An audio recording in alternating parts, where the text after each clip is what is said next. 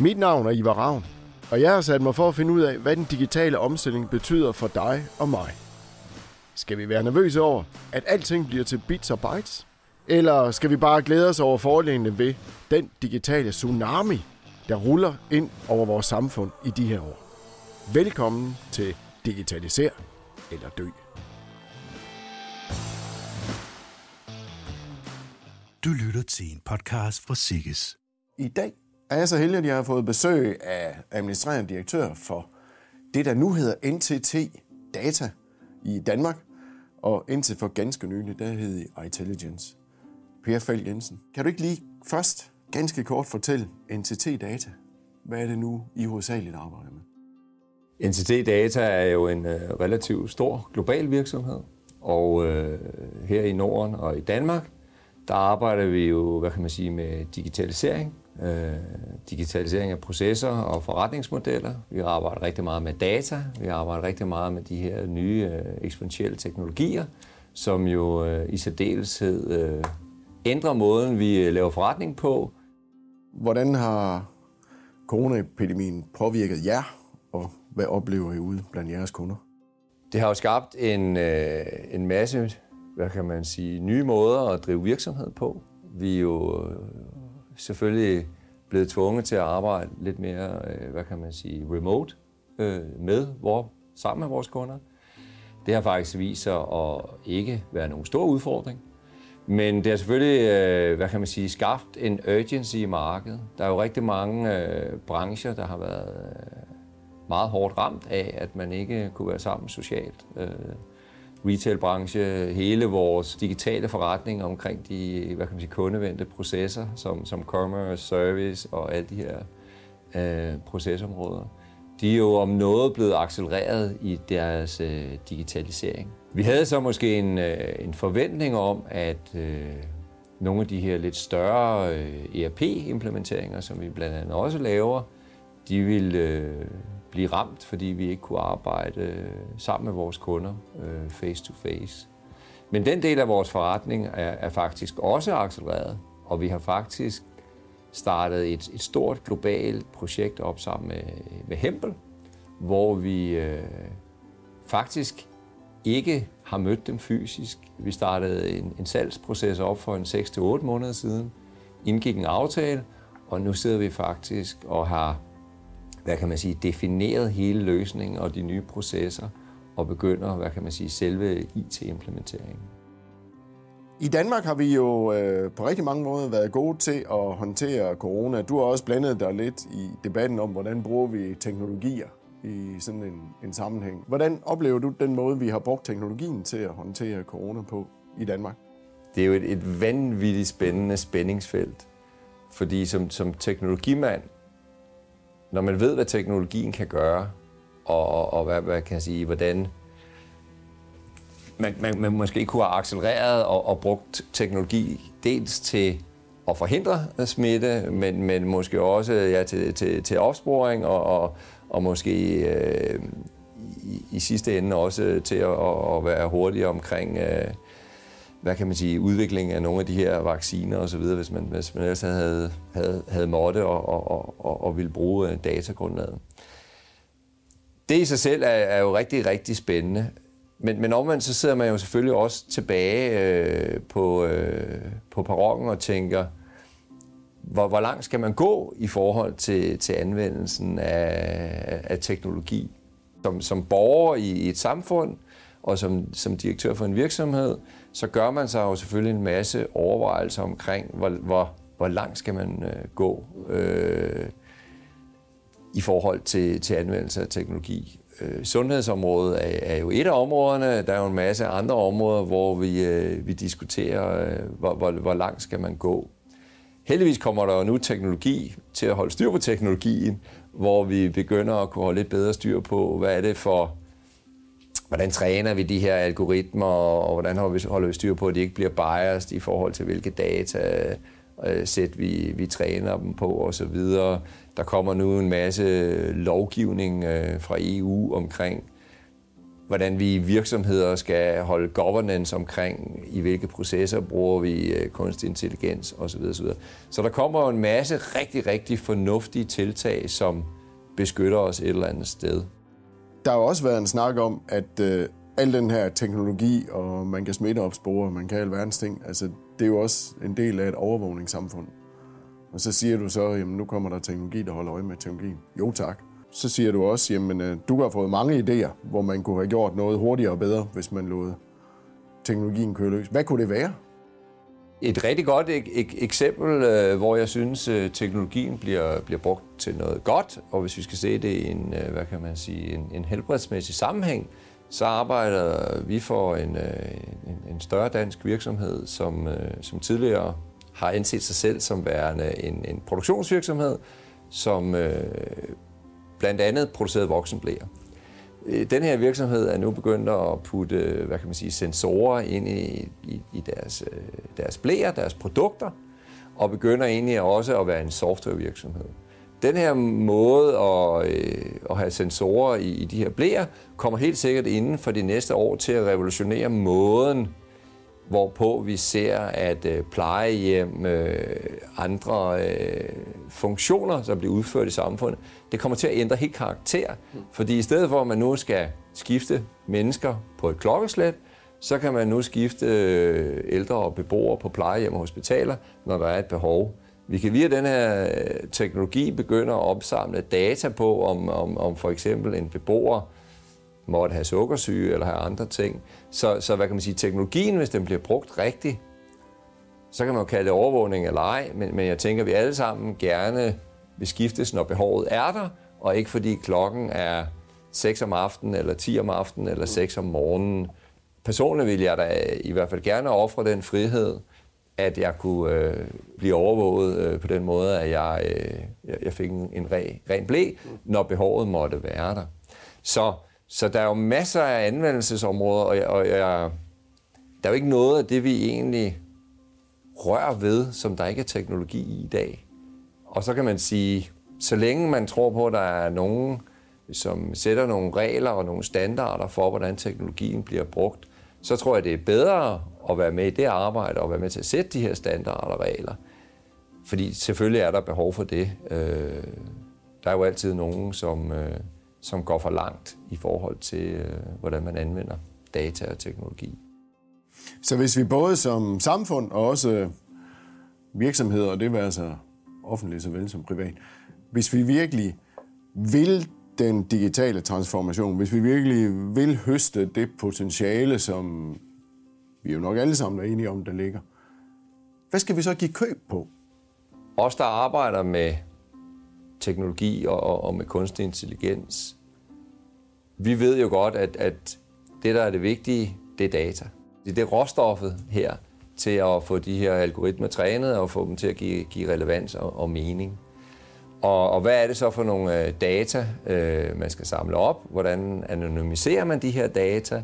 Og hvordan sikrer man, at de data bliver brugt til de rigtige formål? Og, og, og det er jeg meget fortaler for, at man, øh, man, man regulerer, og man, man regulerer, synes jeg jo rigtig gerne i en global kontekst, men, men minimum, hvad kan man sige, en EU-kontekst. Ja.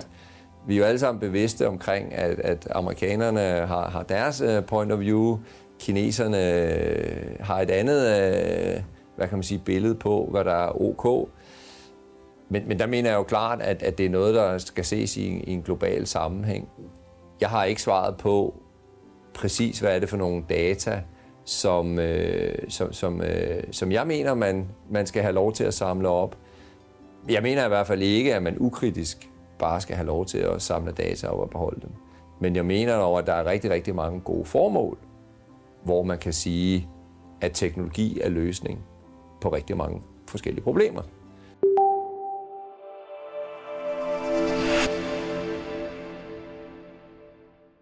Personligt tror jeg jo i hvert fald, at, at en af de her, øh, de her områder, hvor teknologi kommer til at gøre en kæmpe forskel, det er jo på hele det her bæredygtighedsområde. Det er jo en kæmpe dagsorden, og den er jo om nogen global. Og vi har klimamål, og vi har FN's klimakonvention, vi har nationale mål, som er meget ambitiøse. Der er godt nok nogle årstal, hvor mange tænker, at ah, det ligger lige langt ude i fremtiden. Det skulle jeg så hilse at sige. Det gør det ikke. Det er lige om lidt. Så vi har kæmpe udfordringer. Hvor ser du øh, teknologien henne sådan, som central? Herunder også data. Anvendelse af data. Det er i hvert fald et fakta, at, at vi er gået fra politiske intentioner til konkrete målsætninger. Det gode er, at det er jo, øh, det er jo nogle af topdirektørerne for de aller, aller største danske virksomheder, som nu har gået ud og sat nogle konkrete mål på. Og det betyder jo også, at, at, at nu skal der og nu vil der blive leveret konkrete resultater. Og som du siger, øh, frem til 2030 vil, øh, vil, der jo, øh, vil der jo være en massiv udvikling i forhold øh, til at kunne nå de reduktioner, som, som der er sat i udsigt. Og øh, nu nævnte jeg tidligere, at øh, vi arbejder rigtig meget med, med ERP, vi arbejder rigtig meget med data, dataplatform, vi arbejder rigtig meget med, med de her eksponentielle teknologier. Det er for eksempel kunstig intelligens, machine learning. Lige præcis, droner, ja. hvad, hvad kan man sige. En af de ting, vi har set konkret, det er jo, at øh, for eksempel øh, cirkulære økonomier er jo noget af det, der, der virkelig er på dagsordenen i forhold til at hvad kan man sige, nå de her bæredygtighedsmål. Dels i forholdet øh, til, hvordan, øh, hvordan hvad kan man sige, laver, laver vores kunder R&D, altså de, de produkter og materialer, man nu putter ind i et produkt, hvordan sikrer man sig, at når det her produkt nu engang øh, har, har end of life cycle, at de produkter er, eller materialer er genanvendelige og kan bruges i andre sammenhænge. Og, og det kommer jo til at kræve, at vi allerede når vi begynder at designe vores løsninger, tænker, hvad kan man sige, cirkulær økonomi ind i de forskellige løsninger. Der har man måske tidligere fokuseret meget på, på effektivitet og efficiens i processer, mere end nødvendigvis det her bæredygtighedsperspektiv. Så jeg tror simpelthen på, at det her bæredygtighedsperspektiv bliver et helt nyt designprincip på linje med effektive processer. Så er der ikke nogen tvivl om, at, at måden at nå de her mål på, det er jo at være mere effektiv i sin udnyttelse af ressourcer, måden at producere og forarbejde ting på, måden at flytte ting fra A til B på, osv. osv. Så det er ikke fordi de to målsætninger arbejder mod hinanden, det bliver bare et enormt spændende perspektiv, fordi det bliver en proaktiv ting til bæredygtighed, hvor man kan sige, at i mange år har vi måske haft fokus på, hvordan kan vi, hvilke data har vi kunne samle op for at samle transparens omkring, hvor er det, vi har de største potentialer for at øge vores, øh, eller, eller mindske vores, hvad kan man sige, footprint på carbon, eller, eller hvad det måtte være. Ja. Og, og vi ser jo også kunder, nu ved jeg, at du tidligere har arbejdet, øh, haft øh, Anders Lekti inde til en snak, for eksempel øh, om, om, omkring deres digitalisering. Men de arbejder jo også deres bæredygtighedsprincipper ind i deres digitale måder at, at bringe deres industrimaskiner til markedet på, hvor de jo faktisk øh, helt bevidst prøver at, og, hvad kan man sige, øh, give dem de her industrimaskiner nogle capabilities i forhold til, til bæredygtighed, fordi det er jo selvfølgelig også en, en, en målsætning for dem. Så det kommer vi til at, at have rigtig, rigtig meget øh, spændende dialog omkring og forretning omkring det her med, hvordan vi, øh, vi sikrer bæredygtighed.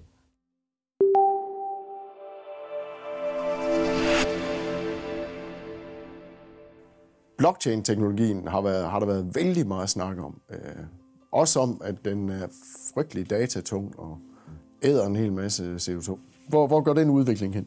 Der er ikke nogen tvivl om, at en af de forretningsområder, vi kigger aller, allermest spændt ind i, når vi nu snakker bæredygtighed og, hvad kan man sige, øh, i øvrigt, det er blockchain-teknologi. Der kommer til at være en kæmpe hvad kan man sige, vækst i udviklingen af, af, af blockchain-teknologi. Det bliver ikke kun øh, Mærsk og, og, hvad kan man sige, den finansielle sektor. Men er det ikke også sådan lidt en, ah, jeg er med på den der med, at det kan give øh, konsumenten en sikkerhed for og, oprindelse, og at man nu kan regne med det, der står på kartongen eller pakken, eller hvad det nu er. Men er den ikke sådan lidt død, for det er jo bare dokumentation af noget, der er sket. Jeg synes jo ikke, det er særlig proaktivt. Altså, Man kan i bedste fald sige nå til det, hvis jeg skal sætte det lidt på spidsen. Du har jo ret så langt som, at, øh, at de data, altså det blockchain skaber, det er jo et eller andet sted noget, noget trust og, og traceability på ja. data. Og det vil være vigtigt i, i nogle brancher, hvor man, hvis man skal predikte øh, noget, noget outcome, så er, det, så er det ikke nødvendigvis, hvad kan man sige, blockchain-teknologien i sig selv, som er, øh, er, den, er den rigtige teknologi. Så, så der er selvfølgelig teknologier til forskellige, øh, forskellige øh, formål. Men, men jeg tror, at det her greenwashing-begreb et eller andet sted bliver ekstremt vigtigt. Altså, vi vil som forbrugere forvente, at når vi henvender os et sted, vi har købt en vare, så vil vi også forvente, at de har fuldstændig sporbarhed tilbage til, hvordan øh, er den her vare blevet produceret, transporteret osv. Og kvæg den her specialisering, hvad kan man sige, der har været, så er, der jo, så er det jo i et netværk, al, al produktion af produkter og services sker. Og, og der er det jo et, et godt middel og mål at holde, holde styr på en værdikæde og have den her sporbarhed tilbage igennem et, et økosystem, tilbage til, igennem en, en, øh, en, en værdikæde. Ikke? Det, det er jo muligt, der kommer andre teknologier. Det gør der jo sandsynligvis nok, der på et tidspunkt øh, erstatter blockchain-teknologien. Men lige nu er det bare et godt bud på en måde at sikre den her øh, sporbarhed. Jamen, øh, Per Falk Jensen, tusind tak, fordi du kom. Det har været en spændende snak og, om mange aktuelle emner. Og jeg kan også mærke på dig den her begejstring og også øh, jo et eller andet sted respekt for de muligheder, teknologien og teknologierne rummer. Og vi kommer til at se en stor udvikling de kommende år. Øh, vi har lært noget af corona. Vi har store udfordringer med bæredygtighed. Og vi kan intet af det løse uden brug af teknologi, men vi skal også tænke os om, når vi gør det. Så det har været spændende at snakke med dig. Tusind tak, fordi du kom. Jamen, uh, tusind tak, fordi jeg var med. Det er jo altid uh, spændende at, at udveksle nogle synspunkter. Og til jer lyttere vil jeg sige, at uh, vi vender tilbage i podcasten Digitalisering eller Dø med endnu en spændende gæst inden for de kommende uger. Så tak fordi I lyttede med.